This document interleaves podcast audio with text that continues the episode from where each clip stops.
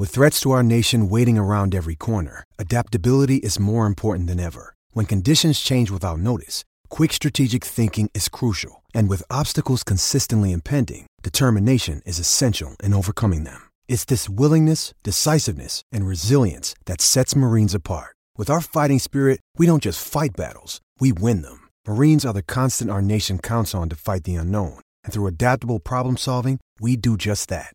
Learn more at marines.com.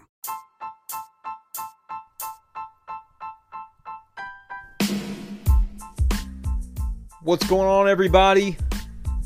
Brendan Schaefer here with you. Another B Shafe Daily. Been a couple of days, but I'm ready to do it. The postseason, end of season Cardinals B Shafe Daily. As for St. Louis, it now turns from thinking about the playoffs and the 2020 campaign, it, it now turns to thinking about the future as the Cardinals, of course, eliminated a few days ago by the San Diego Padres. Today is Wednesday, October 7th. And so we'll get into talking now about the Cardinals offseason. Um, you know, obviously disappointing end for St. Louis to the season. Um, only one team gets to end on top, of course, with a win. For the Cardinals, it seemed like with everything, the adversity and all that they faced this season, it was going to be pretty unlikely for that team to be them. Um, but you know their mantra: anybody can can win it once you get in. All you got to do is get in the postseason. Cardinals managed to do that against, I, I think, some pretty uh, significant odds. You know, uh, like we always said on the show, we expected them to get in, but objectively speaking, there were a lot of things working against them toward doing so, and I think they, they could be proud of the accomplishment of making into the playoffs as the five seed. They weren't, you know, a team that benefited necessarily from the expanded postseason because they'd have been in under the previous format because they were the number five seed in the National League. Ran into a Padres team that early in the series looked like they might be able to, to get the better of them. Cardinals played a great first game in really all phases. Didn't get a great start out of Kwang Hyun Kim, but otherwise they, they got everything they pretty much could have wanted in game one. Game two was going along pretty similarly. Didn't get a great start from Wainwright, but got enough to keep you in it. The offense did their job early, and then you were going to be able to finish things out with the bullpen. And of course, game two didn't go that way. The Cardinals bullpen didn't get it done. And the Cardinals, in the process of allowing San Diego back into that game, they they woke up a sleeping giant in that series. And the Padres, kind of a team we talked about as a momentum team, certainly exhibited that through the final three innings of game two and in game three when as you know with a bullpen start didn't even really have a true starter. Craig stammen was their their quote unquote starter for that game but he only went one plus innings. Maybe maybe he did get through two. But that was a bullpen game for san diego and the cardinals offense the the one you feared the one you hoped you wouldn't see that's the one that showed up in game three. And so there goes your season. I mean, we talked about it time and time again. The way the Cardinals would be eliminated, if they were to be eliminated, it would be more likely than not because of the offense falling asleep. And that's what happened in game three. Got a good pitching performance, a very good pitching performance out of Jack Flaherty. But you can't win if you don't score. It's one of my one of my favorite lines that we've used on the show because it's true. And in the case of the Cardinals in 2020, there was uh, there's a lot of merit to that. And so that's how your season ends. Um, of course, the news about the passing of Bob Gibson at age 84 after his battle with cancer coming on the on the same night on Friday as the Cardinals elimination from the postseason made for a very emotional, understandably so, post game. Hearing from the Cardinals stakeholders, in particular, uh, the one that stood out the most to me, you know, Jack Flaherty stood out because uh, the relationship that he had forged with Bob Gibson uh, was was special. Talked about you know the fact that Bob Gibson sought him out, and you've you've probably heard or read about it since that the beginning of that relationship, the friendship, the mentorship, Bob Gibson reaching out to Jack Flaherty. He said, "I want to meet Jack Flaherty, and I want to to become involved in his life. That was Bob Gibson's doing. A really special man, a really special uh, Cardinal, special player in the team's history, one of the greatest, if not the greatest, uh, right-handed pitcher of all time. Bob Gibson. So you know that was a that was a heavy night for for Cardinals fans and for the players. But I, what I wanted to say, the one that stood out for me really the most in the post game, and, and if you were if you saw any video clips of this, Yadier Molina, his reaction to just all the emotions of that night was pretty. It was pretty substantial. Again, understandably so.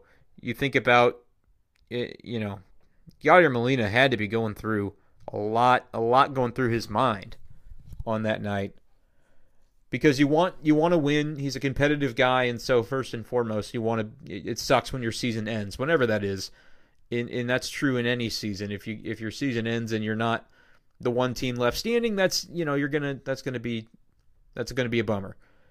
But to add in all the other things going on, Bob Gibson for one, you know that's what really seemed to get him emotional, and that was probably the thing at the forefront of his mind.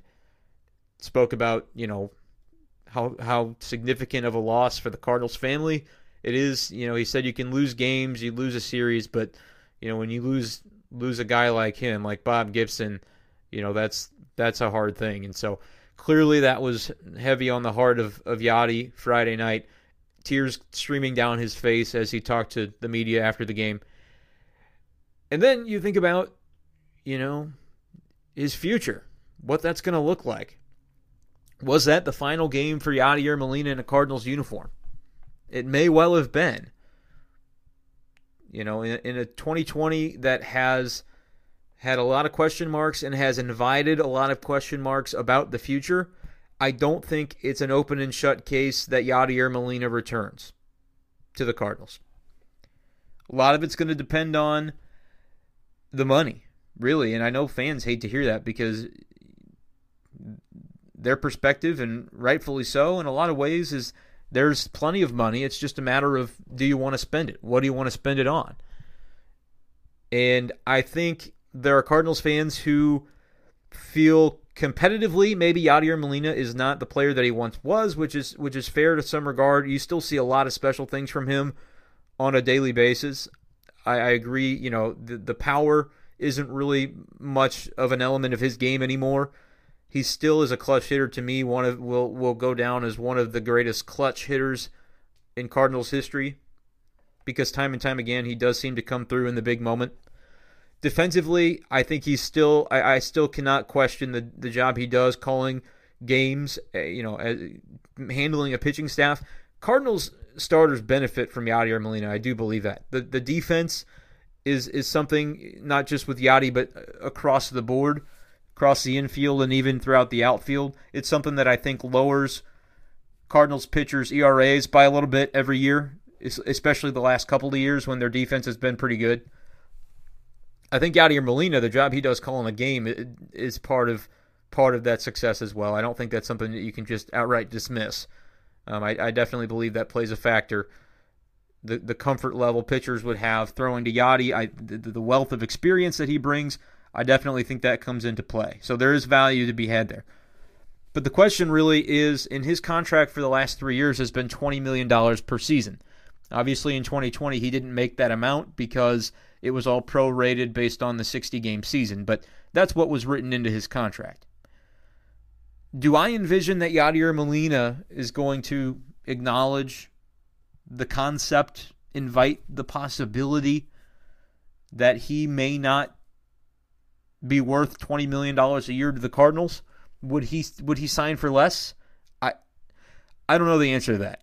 I really don't. And if he and if the answer is yes, I still think for the Cardinals there's another question. Well, how much less? Because reportedly he's wanted to sign a deal for two additional seasons. Would you sign Yadier Molina if you're the Cardinals to a two-year, $30 million contract, 15 million per season?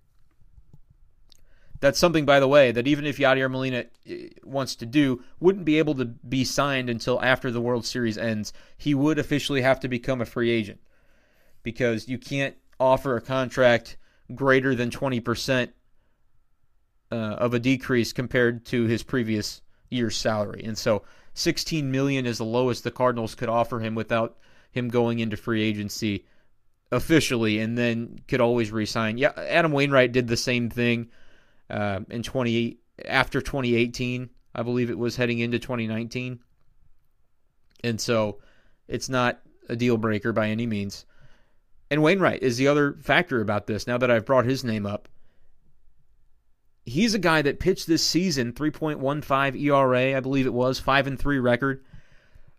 Logged a hell of a lot of innings for this team when they really needed them. He's a guy that I would love to have back for the Cardinals from I mean you lost Dakota Hudson already. He's going to be out for the year. You already know that with Tommy John. Miles Mikolas, to me, you've got to still count him as a question mark. I know he had the, the flexor tendon surgery, but and hopefully that eh, fixes the issue and it doesn't continue to give him problems to where it eventually leads to an elbow concern because that would be a disaster. Because that would be two lost seasons in a row for Mikolas when you're you're paying him a decent amount to be a, a fixture in your rotation.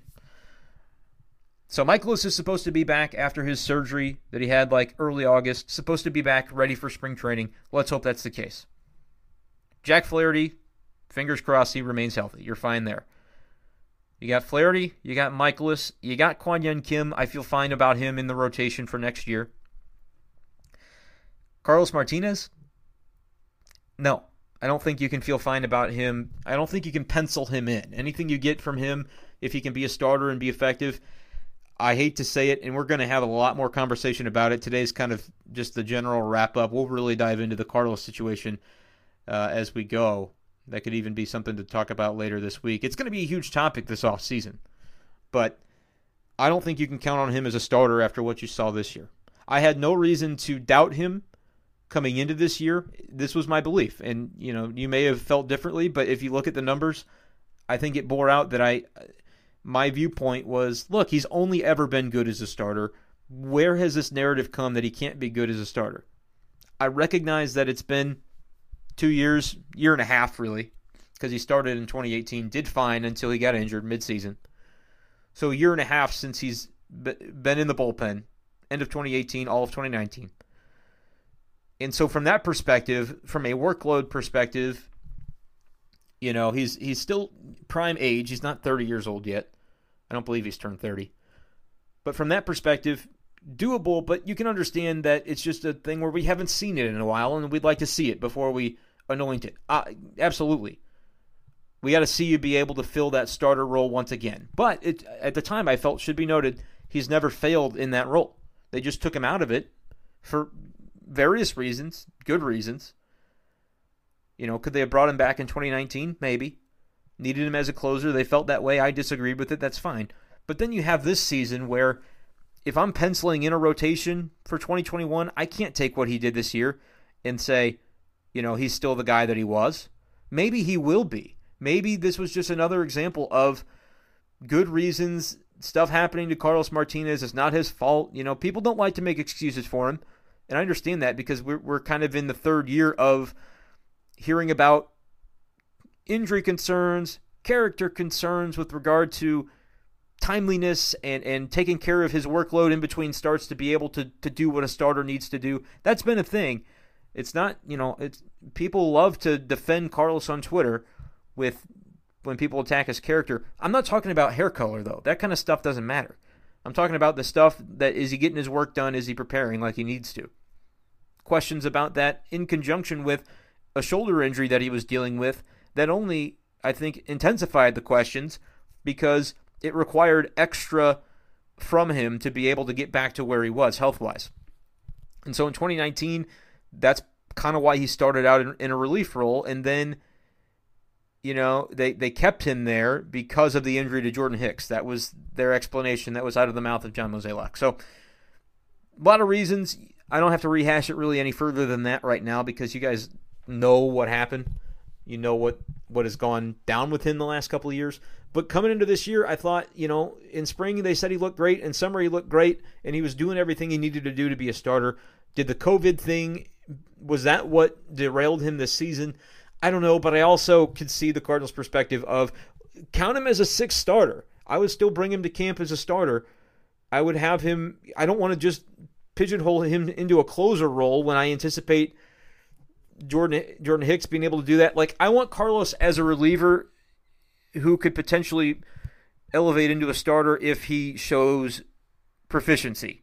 That's kind of the way I'm looking at it, but I don't want to count him as part of the five, and I really don't want to count him as the closer either, because like I said, I think you'll have other options, and I prefer him in. I I, I think that's a there is a mental thing about being a closer, and I think while he did overall do really well in the role, I think it's just one of those things where if you have other options that aren't going to take you on the Carlos coaster in the ninth inning, I would maybe prefer those guys and, and use him in in a leverage role where you you saw what bullpens had to become this year. Guys like Alex Reyes and Genesis Cabrera and Austin Gomber, Cardinals were willing to use those guys for multiple innings, kind of as a result of what this season was. But I don't think that needs to necessarily change by by a whole lot. If you've got a guy like Martinez who maybe could give you multiple innings, but he's not the mop up guy. He's multiple innings because we're trying to win this game. I think that could be a role for Carlos if the Cardinals get creative.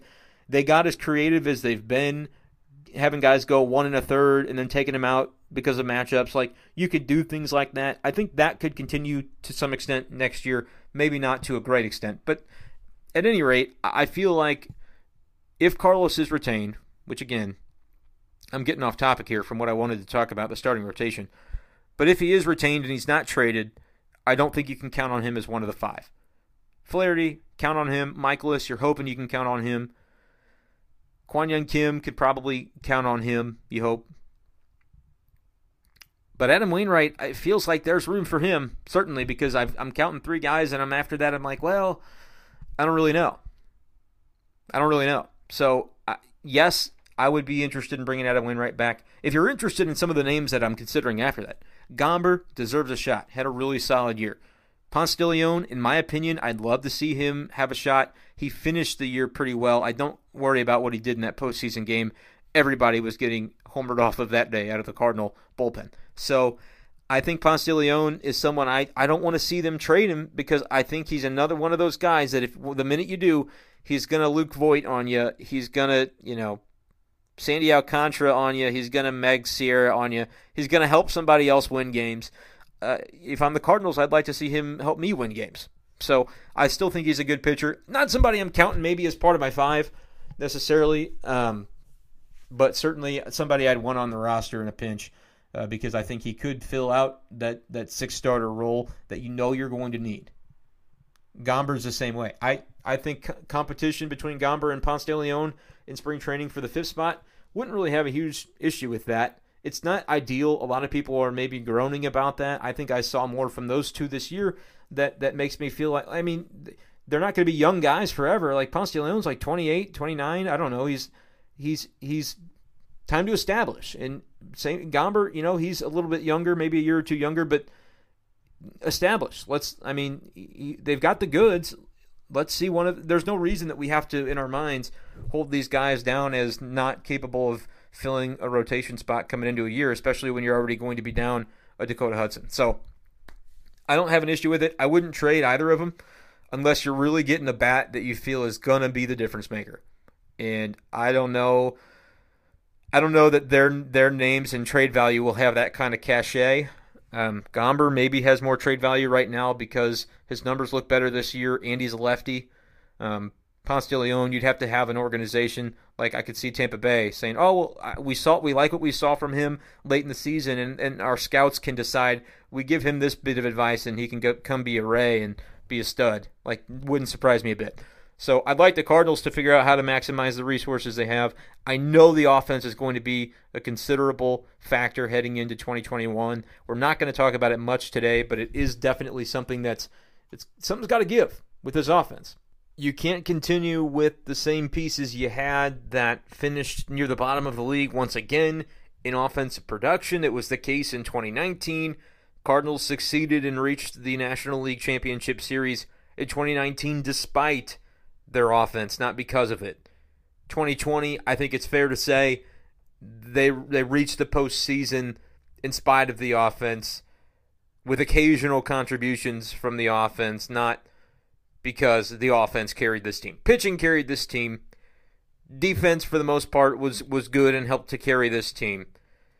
And the offense was sporadic. They scored, and, I mean that's the thing. if you look at their ranks as far as runs scored, that's one thing. But I think what's more concerning is just the fact of how many games they had where they didn't score at all.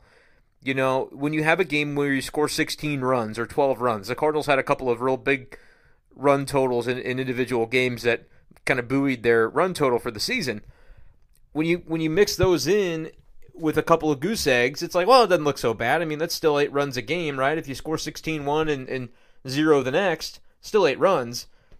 And so their averages, honestly, I think are probably better than the effectiveness with which they scored those runs.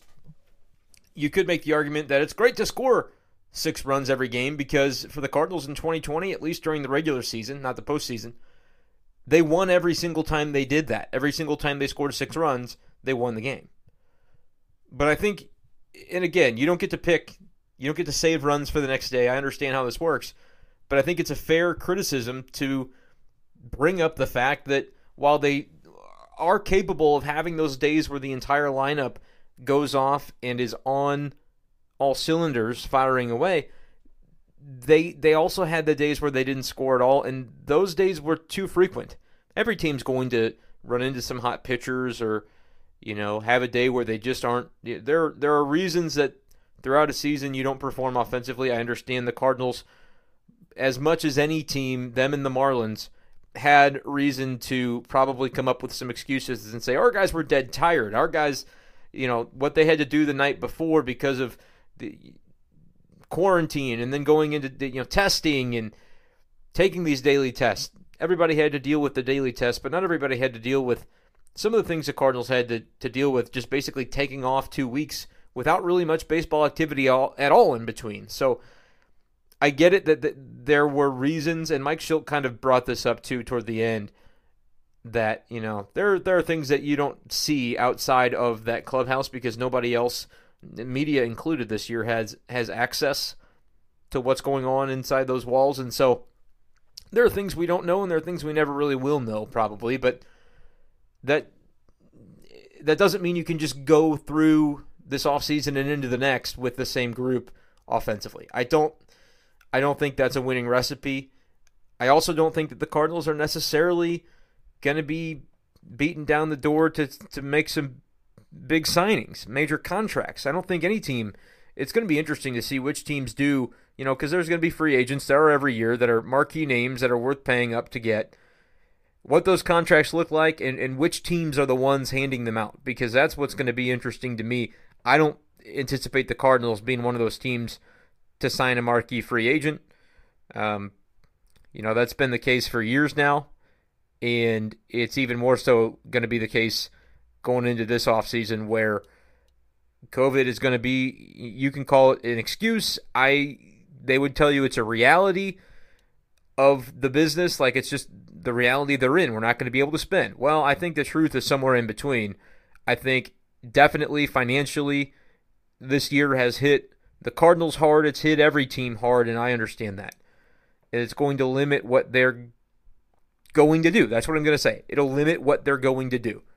I'm not going to say it's going to limit what they're going to be able to do because I, I still think to some extent you could find ways to to make this work, but the margins will be much slimmer, and for that reason, again with uncertainty going into 2021 about what the profits and the revenues could look like because we it's not a guarantee that fans will be, you know, full capacity by next summer. I don't think that's a guarantee at all. I think that Major League Baseball teams will be fortunate if they're able to to do some sort of partial capacity. I I mean, there's no vaccine or anything yet that I'm aware of that's being distributed, so next year could impact teams financially as well, and teams are going to have to plan ahead with regard to that to make sure their margins are where they, they want them to be, where they need them to be, and free agency is going to be different this year. And perhaps for multiple years to come. Horrible time to be having a collective bargaining agreement coming up on expiring after 2021 because players are rightfully going to want you know a deal that benefits them and the owners are understandably going to say, well, no, we can't do this. You know, we can't meet you halfway, even because the, the lines have been redrawn because of COVID 19. So it's gonna be it's gonna be dicey. I mean, as far as speaking strictly to a Cardinals perspective, you know they're they're they're gonna have to nail it. They're gonna have to the free agents they do go after and, and potentially sign one or two. They're gonna have to sign the right guys. Trade wise, they're gonna have to cut bait on the right guys.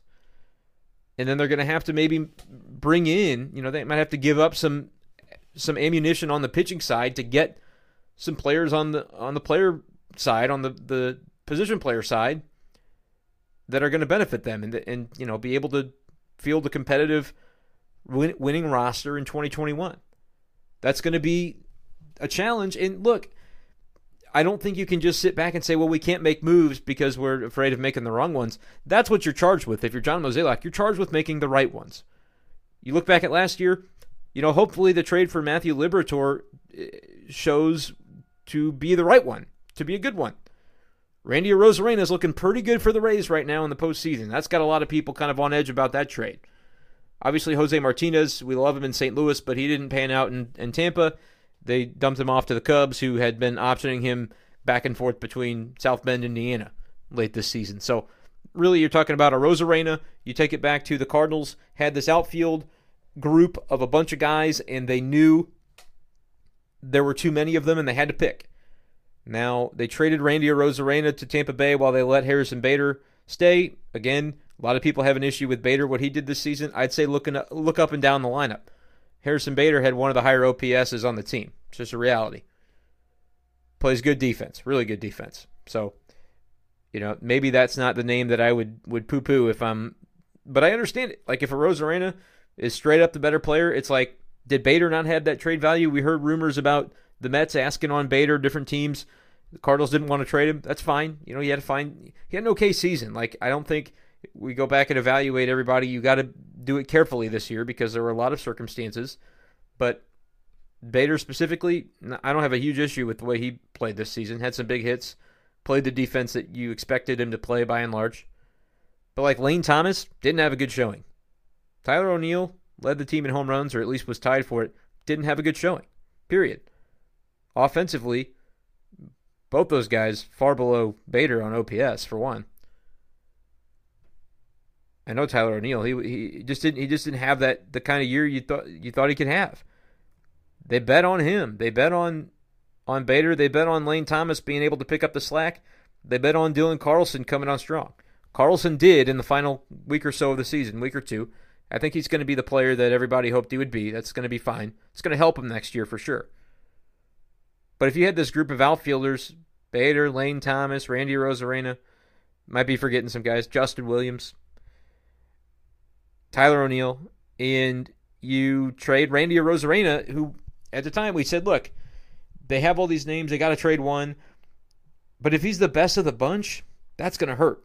If he's proven to, to over time, he proves to be the best of the bunch, that's going to hurt. It's another transaction, another trade that you can look at and say, man, I don't think the Cardinals got the better end of this.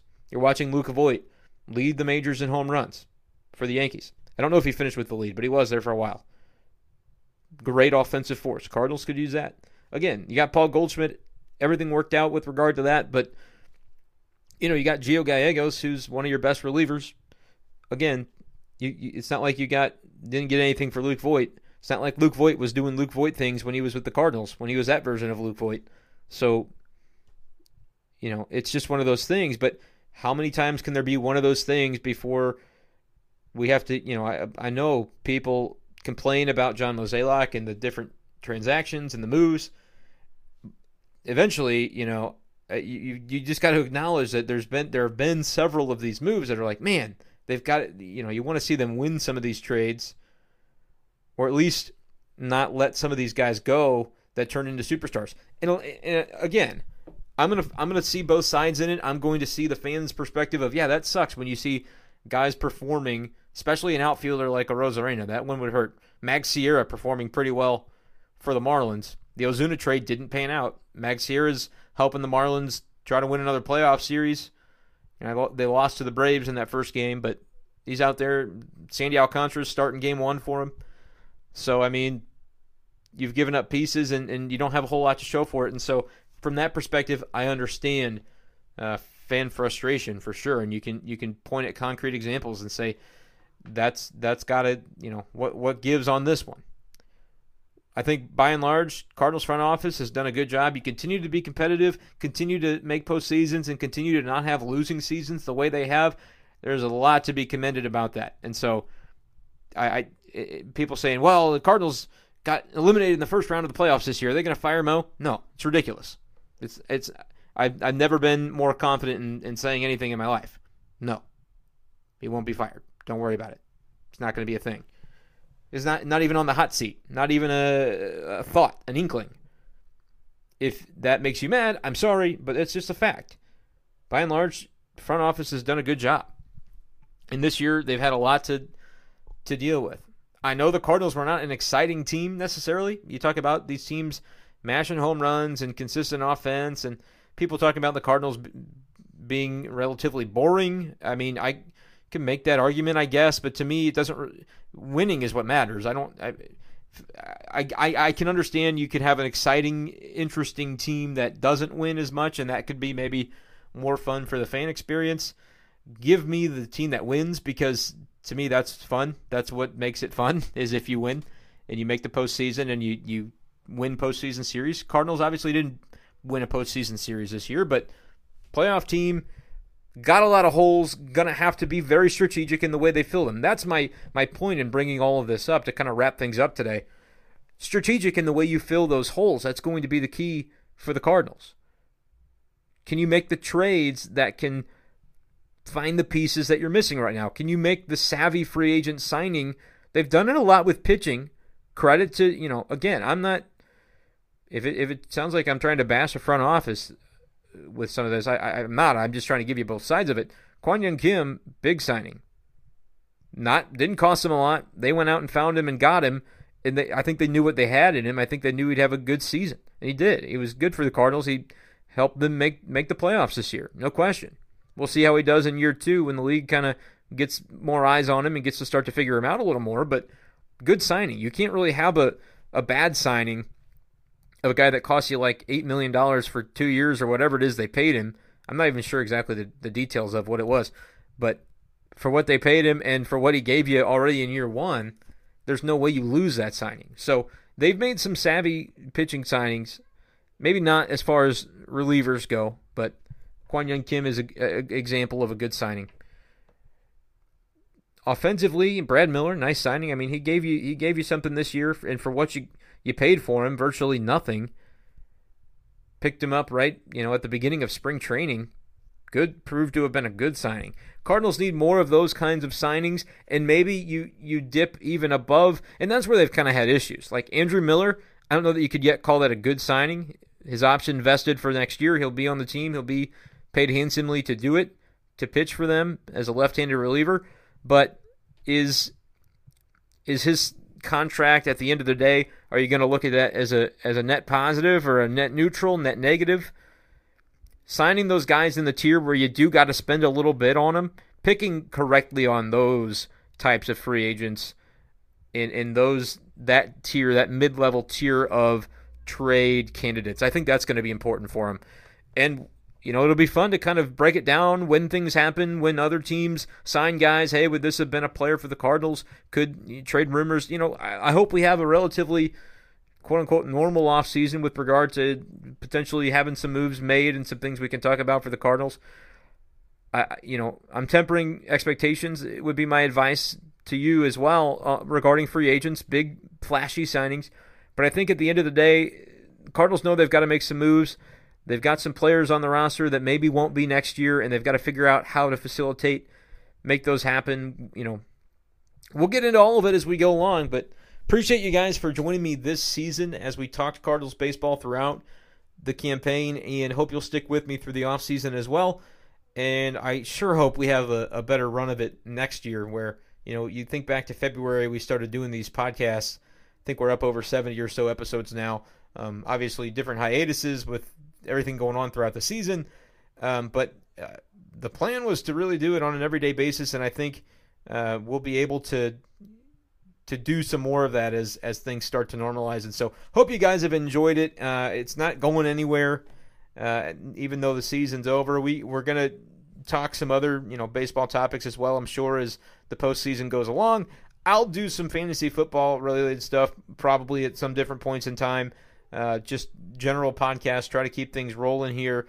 Um, definitely would love to have you subscribe and rate and review all that good stuff. Spotify, Apple Podcasts, and Google Podcasts. If you can hit the subscription button and you know give us a like, whatever it is they do on the different platforms. Would love to have you along for the ride. Keep listening. Uh, and if you subscribe that way, you'll get notifications whenever we uh, put out a new episode. So appreciate you guys for being along for the ride. At bschaefer12 is where you can find me on Twitter and Instagram, Facebook. Apart from that, though, today that's kind of wrapping up things on the 2020 Cardinal season. I look forward to being able to break down everything that happens over this offseason with you guys for the future of the Cardinals, and we'll do all that as this offseason develops. Thanks once again. We'll talk to you next time on Be Shafe Daily.